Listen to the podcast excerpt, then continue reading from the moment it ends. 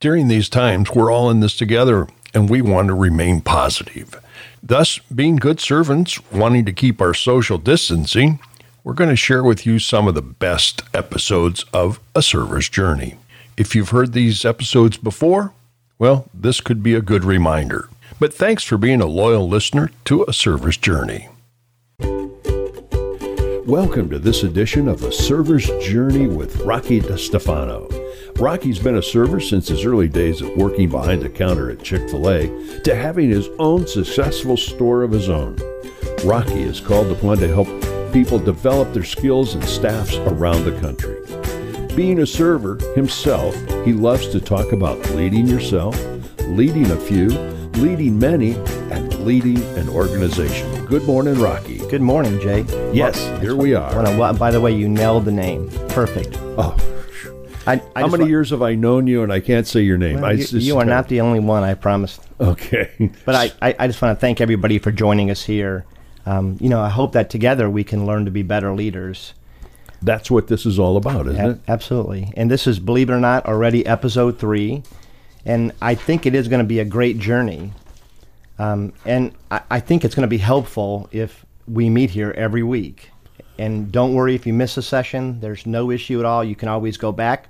You can look at our episode log, and you can listen to any past podcast that you desire to. That's a fantastic idea, because getting involved weekly, and this is going to be out weekly. We're coming out on a Wednesday, so you'll know you can set your subscriber to be there on Wednesday, and here we are with A Server's Journey. And Jay, today I was hoping that we could talk about the why, and more importantly, why your why is so important. There's a lot of great learning and great teaching around this subject, but the reality is a lot of companies don't start with the why. They actually start with the what and the how. Yeah, well, you got to know what your what your product is, don't you? Yeah, and that's the more concrete part. The reality is most of your team, they already know what you do, what product you offer, or what service you provide. And honestly, most of them even know the how. How do you do it? What separates us from other companies? But what most people lack in their job is really a clear sense of purpose, and that's the why. And without it, Larry, you're just adrift at sea, man. Understanding this why, it really enables us to focus our efforts on what matters the most, and it pushes us to take risk. And that's a big deal, because in business, in any business, you're going to have to take risks. And when you understand why you're doing something, it's easier to, because it's a motivating factor. The problem is that almost no one knows why we do something. And I'm going to tell you, it can't be about profit. Profit is great. Profit is honestly the end result, but that's what it is. It's just a result. It's always a result. The why, it differs, because the why is the reason why I get out of bed in the morning. And the why is that cause or that belief. It's the reason that you care. It's probably the reason you started in the beginning. Well, can I relate to you? Yeah. I was a kid driving home from Caterpillar Tractor Company at 7:30 in the morning, working overnight shift. And on the radio was a guy named Earl Nightingale. And he gave me such focus and innovation of ideas. I think he gave me the why. And then there was another time in my life, and that was when my spiritual life changed. And that gave me a why. That's right. But am I saying too much here? No, I don't think you are. Am I getting too far ahead of you? Well, no, I think what you're kind of proving my point. And really, I think we have an epidemic today in the workforce in general. If you look at employee engagement stats, they're terrible. And it's a crisis, and the crisis is on an unprecedented scale. But it's really around that purpose, Larry. It's really around, hey, if you can figure out the why, you'll always come out much better. And knowing the why allows you to not live in the someday. It actually allows you to live in the now. And then, honestly, I think that in the end, that really helps you create a tight-knit team, and I think people will buy into it and be loyal. And loyalty is what you want. Oh, yeah. Loyalty gains you the respect, right? For sure, yeah. Yep. The, you know, the the most inspiring leaders, they're able to communicate the why first. And then again, a clear why, it enables your team to focus their efforts on what's important. The main reason, the main way that we're separated as humans compared to animals is that, animals, they're driven to survive. That's it. I mean, every function they do is around survival. But, humans, we crave more. We crave much more out of life than that.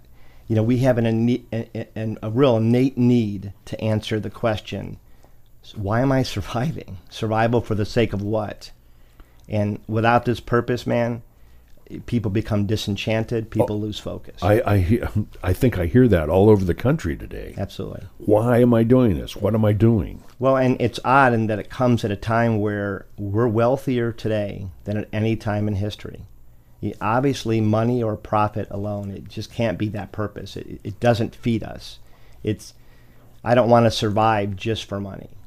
Right. And can I say, I've lived that philosophy all my life. I mean, now, you lived the philosophy of only living for money? Or No. It's I don't care what the guy makes. Right. Exactly. Let's just do the good job and you feel satisfied and you can move forward. Well, and I think that there's a satisfaction. When I go home after a long day, I can tell you if it's been a great day. And it has nothing to do with whether I thought I made money. It really has to do with was I impactful? Did I use my influence correctly?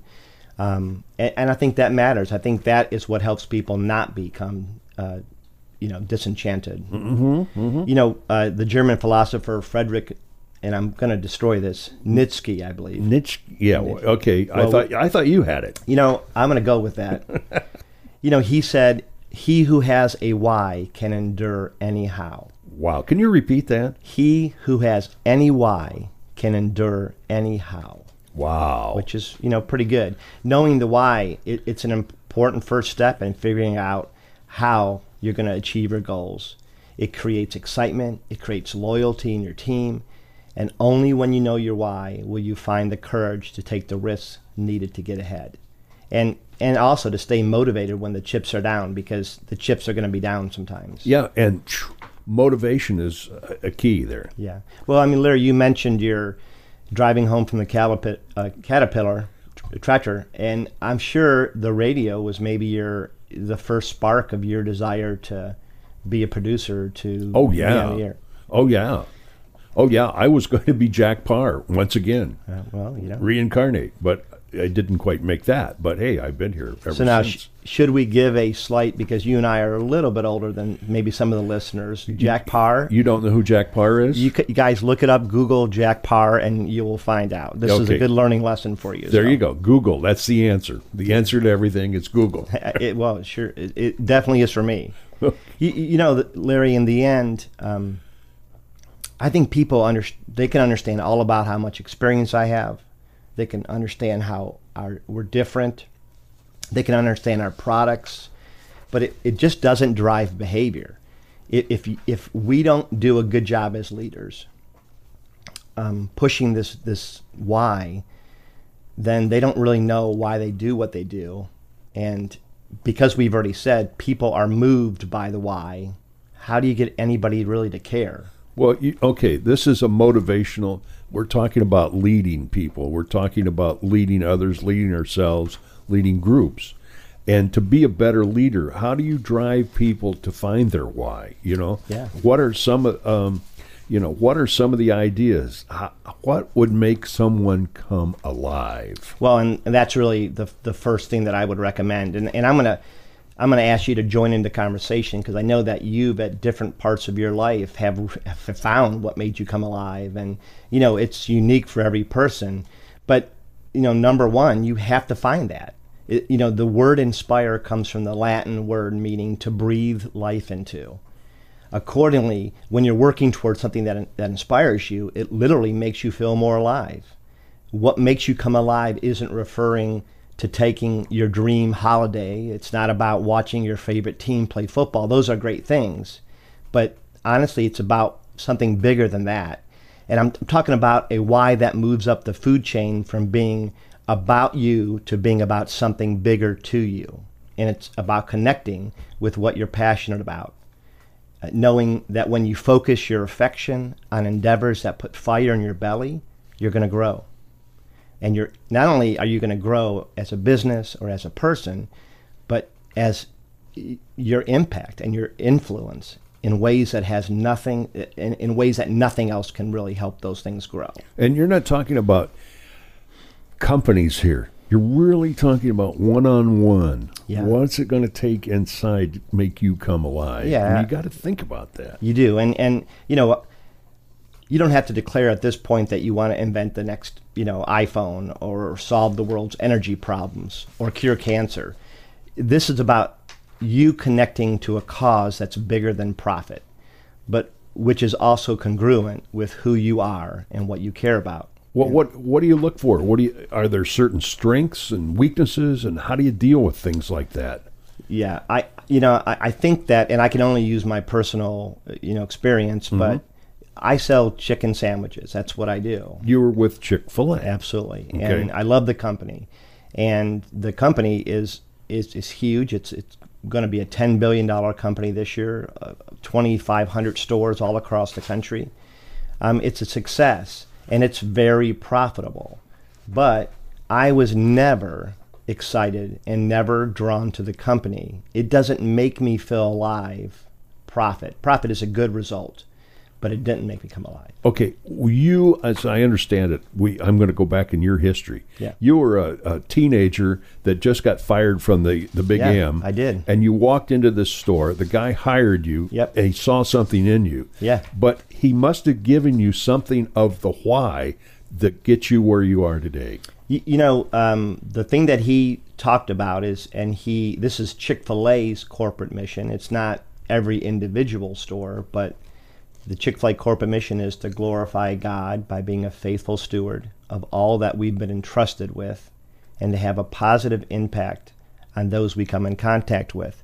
And as a 16-year-old kid who had just been fired from McDonald's for being quite possibly the worst employee in their history, I don't know what Joe saw in me, but it was down deep if he saw it. Mm-hmm. But what I was moved by is there was nothing in their mission that talked about selling chicken sandwiches or making money.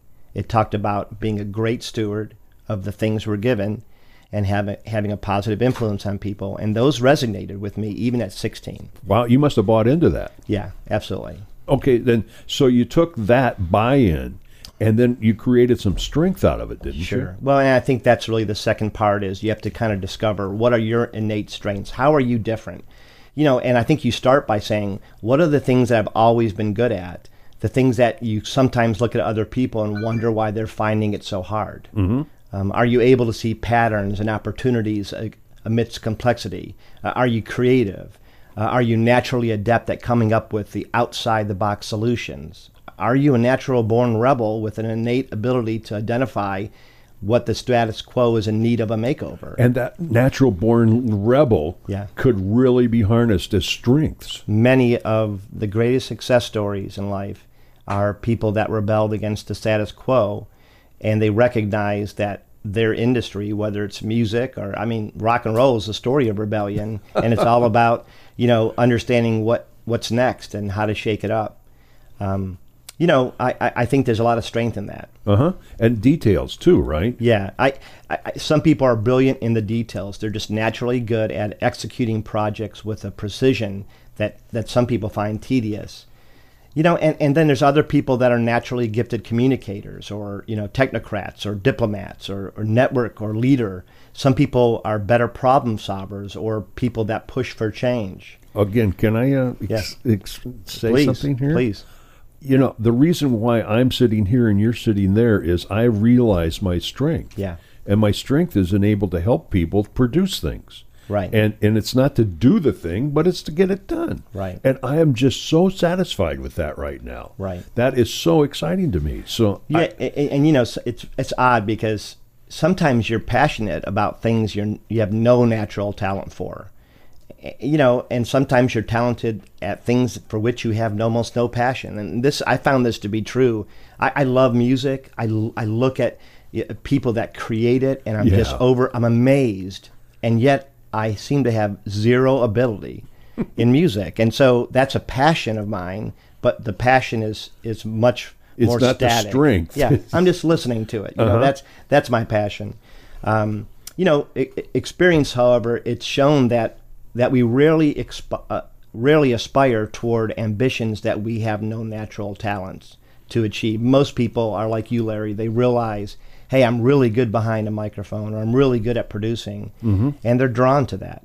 You know, well, you know, I'm reading a book right now on Andrew Jackson, who in the war 1814, the Greeks uprose, went down to New Orleans, you know? Right. And he wasn't a natural-born general, but it was just natural-born talent that he had, and he used it. Well, and if you look at his story specifically, he got people to charge into gunfire. Yeah. So he may not have been a natural-born general, but I think he was a leader for sure. A leader, yeah. You know, there was a civil rights leader, Howard Thurman, and he once wrote, "Don't ask yourself what the world needs. Ask yourself what makes you come alive, and then go do that, because the world needs people. I'm sorry, what the world needs is people who have come alive." And I think for him, of course, he was talking about something even more important than business or profit. He was talking about people gaining civil liberties. But he pushed them, and he said, figure out what you're passionate about and come alive, because the world needs people that are alive. That are alive, yeah. So what's the value you add after you have your strength and you know what you're, you know, what you want to do? Yeah, you know, I think, thank you for kind of leading into that, because that's really the next part. Where do you add the greatest value? You know, doing work that you're good at, but which you hate, is not really going to be a pathway to fulfillment.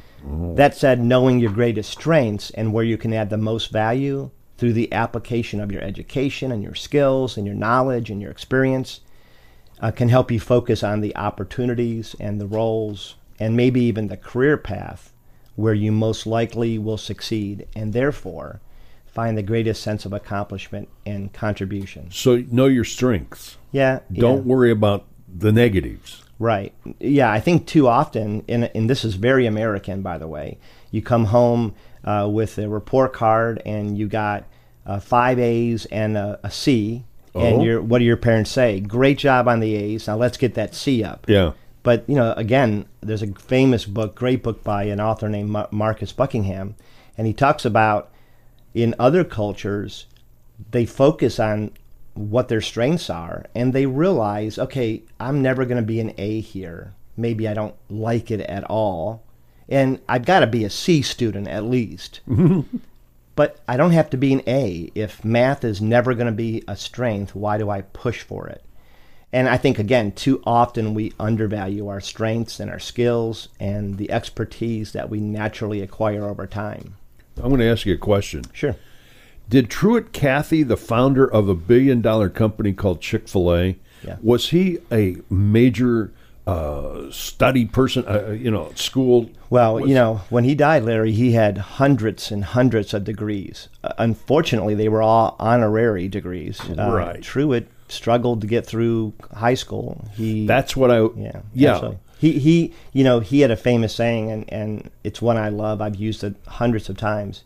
And he always said that the world is run by C students. Amen, you know, brother. People that are able to kind of pick themselves up. When you mentioned that C, I was thinking that that's where that came from. I mean, for me, because I'm sorry, I'm a C student. I never made those big A's. Yeah. And my parents always went, oh, there he is again. Well, you know, I think, again, Truett saw where he could add value. And I think if we reframe the concept of adding value, and then we add the lens of, hey, what problems can I solve? You know, you can ask yourself, you know, what you're well-placed and what you're equipped to help solve. You can ask yourself, what problems do you really enjoy solving, too? And what problems do you feel passionate about? Those are important, too. But I think in the end, Larry, you're going to be more successful at focusing on your natural strengths and the things that you are innately good at rather than trying to bolster your weaknesses. All right. So how do you measure up your life then? Yeah. How do you do that? You know, I think that's the final part to it. You know, how will you measure your life? People who don't stand for something can easily fall for anything. That's a famous saying. Yeah. Yeah, and I think that's a question you have to ask yourself. You have to decide how you want to measure your life, and that means it means making a stand for something, and then living your life in alignment with that stance. You know, Truett said, "I don't want profit to be the main thing. I want to be a good steward, and I want to be a good influence." And then he aligned himself to it. And he closed on Sunday. Yeah, and that was part of it for sure. You know, he saw it as, well, first of all, he was very tired. You know, restaurant work is difficult, and he needed a day off. And he also realized his team needed a day off. And if he was going to be a good steward of his team and a good influence, they needed a day of rest. And the Lord said, on the seventh day you rest. Well, that's it. Okay, can I throw that in? Yeah, absolutely. And you know, ultimately, living with purpose, though, is going to mean focusing on things that matter to you most. You know, ironically, the things that matter most are rarely things, by the way. You know, it's Larry just got back from a cruise, and he said it was one of the best experiences of his life. But I guarantee you it wasn't about how beautiful his room was, or it was about the experience, the memories that he made. And the fun. It just was fun, that's all. Hey, I hate to tell you this. You know, I've worked around you for years. Yes. I have never been so relaxed in my whole life. Yeah, well, you know, that could be a direct correlation to not being around me as much. You know, getting back to this, some people are in a position that they can actually trade the security of a regular salary in order to pursue a passion. But many can't, at least not in the short term, or without violating core values. You don't want to, you know, get money by violating what you really believe in. Right.